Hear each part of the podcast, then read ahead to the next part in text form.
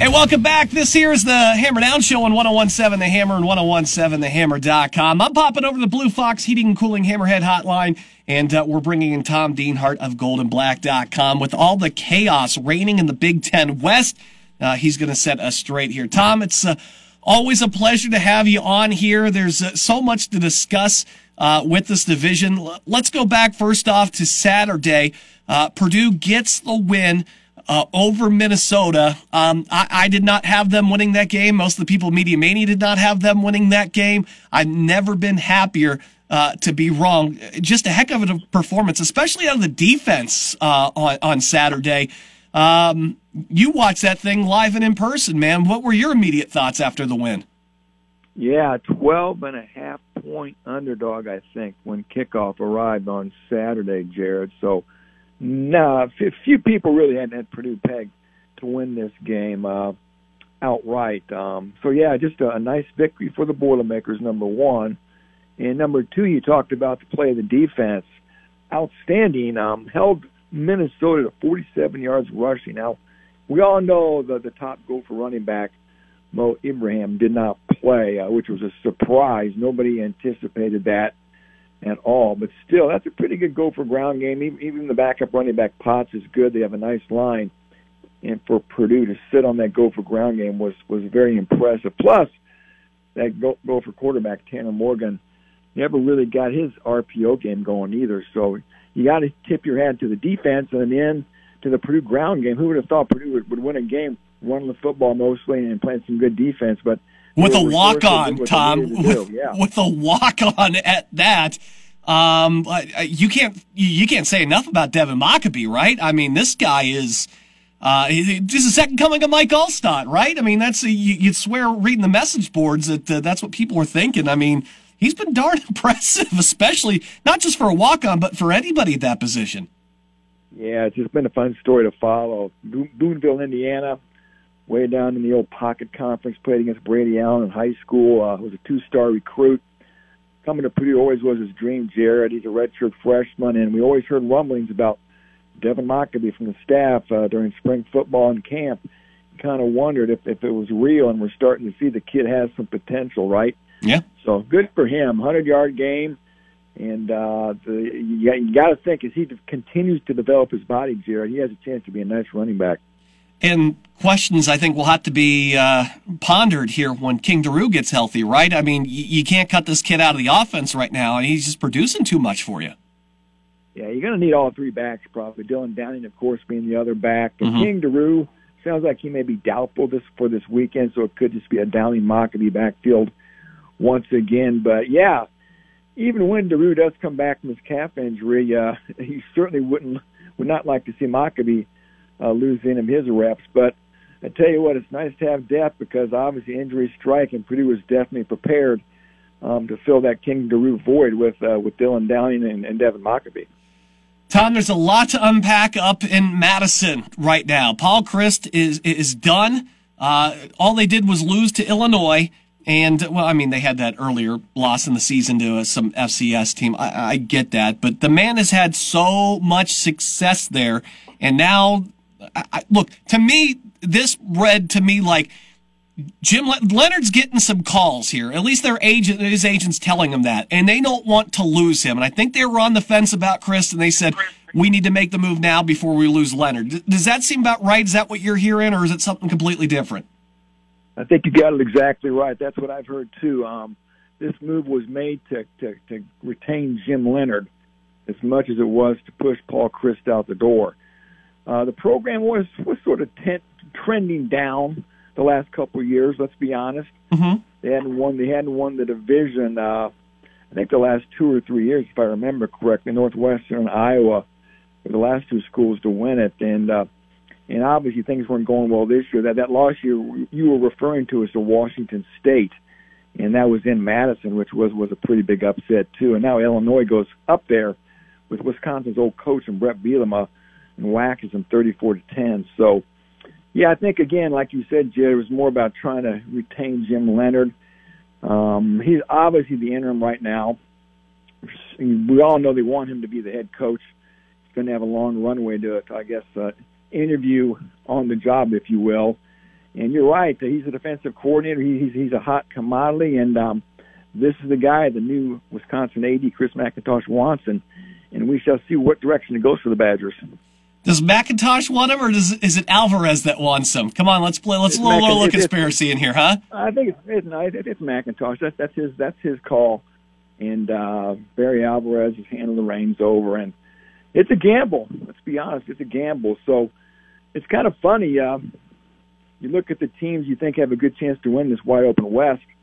Talk about Illinois, Iowa, Minnesota, and Purdue, and then you kind of come to Wisconsin, right? Which has really been the bellwether in that division for years, and and they look like they may be uh, sitting behind those four teams when it's all said and done.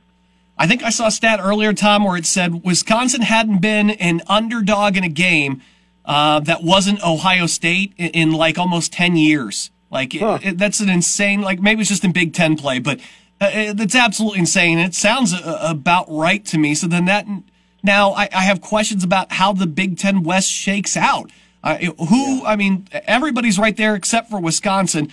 So give me a team that's uh, that's a real contender, and give me a team that's just a that, that's a two and or was it one and one, uh, but that's just a, a, pretender at this point. Well, you know, Northwestern and, and, and Nebraska. Let's scratch those two schools, right? Yeah. And then I think Wisconsin's probably looking up at the other four.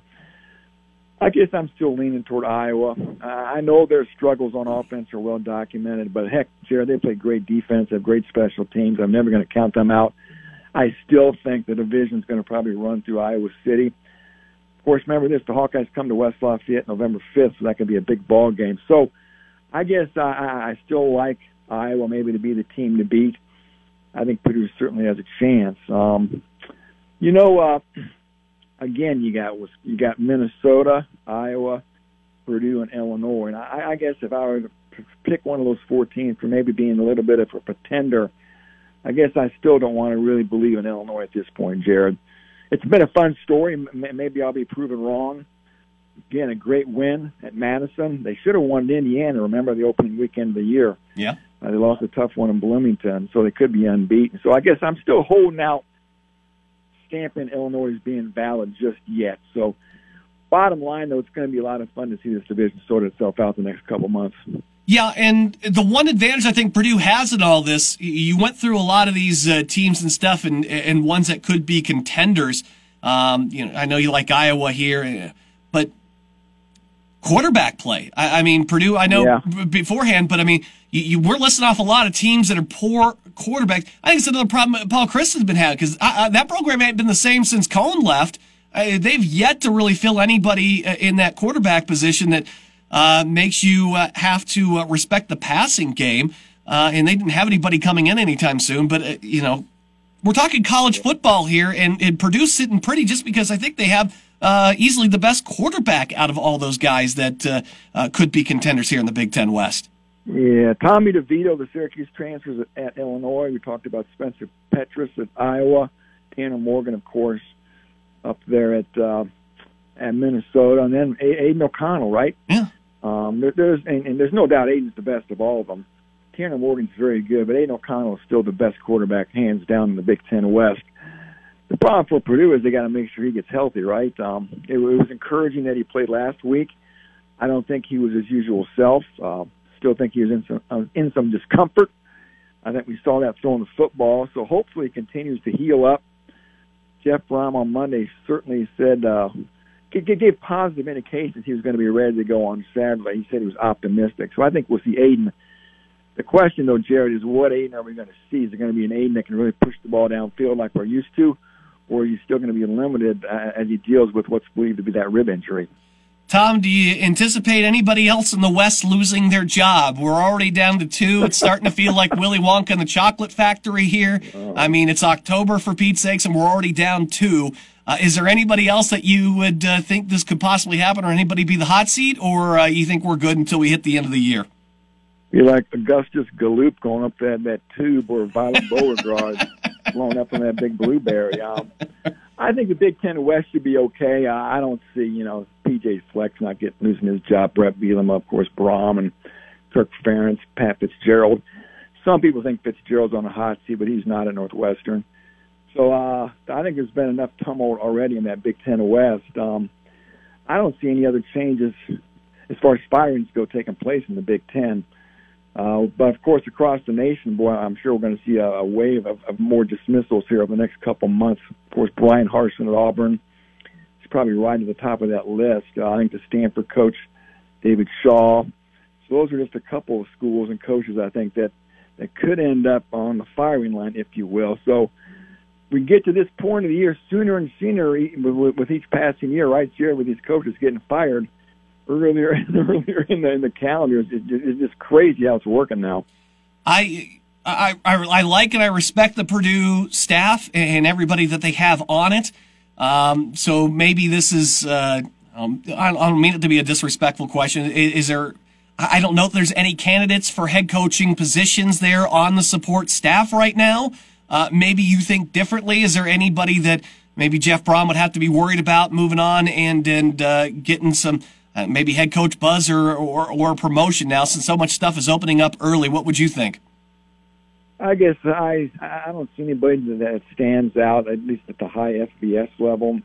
Maybe at maybe at a group of five level or an FCS type of a level, someone like a Ron English, who does have head coaching experience. Um, maybe if the defense continues to play well, maybe Ron becomes a candidate at some schools um, at the group of five level.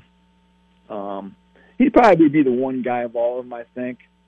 Uh, you know, offensively, I, I, guess I guess I don't see anybody else right now that would jump out at me as being a guy that that would be on other schools' radars to be a head coach right now just as long as we uh, remove all of Mark Hagen's contact info from the uh, from the websites and, and all that stuff, I'll be happy with that. That's the one guy uh, I don't want to see uh, leave. Not that I want to see anybody leave, but boy, the way he's been recruiting and the way the defensive line's playing, I, I would like that man to set up permanent residency here in West Lafayette. Yeah, Mark's certainly done a very good job. There's no doubt about it. The way he's recruited the last two years and his defensive line's playing at a very high level run defense in particular has been well, getting better at rushing the passer. But like you said, his connections in Indiana and, and throughout the Midwest are really paying off from a recruiting standpoint. Just some terrific talent at that spot, and there's some terrific talent coming in at that spot, led by, of course, Kendrick, Kendrick Gilbert from from Cathedral coming up here next year. Yeah, and you, you get to add Joe Strickland finally. I know he's been suffering with the mono and stuff like that, but you finally get him out there too. And that's going to be a, a, heck of a line to be reckoned with with quite some time. Tom Dienhart, goldenblack.com. Again, he's doing a great job covering everything all week long, getting you all the inside stuff that you need to know about as the Boilers get set to take on uh, Maryland this weekend. Always blessed to have him on this program as well. Great friend and a uh, great insider as well. Tom, always appreciate the time with you. I, I uh, thank you so much for uh, putting us up on all the good stuff. Take care, buddy. Be good. All right, take care, Tom. Hey, we're going to take a little break here. We'll come back. Terry Peebles, Harrison Raiders head coach, is going to join us next, and uh, we'll see what's up with them as they get ready to take on Logansport's six and one Berry squad this week. So stick around. We got more Hammer Down show coming up next. 1017 The Hammer 101.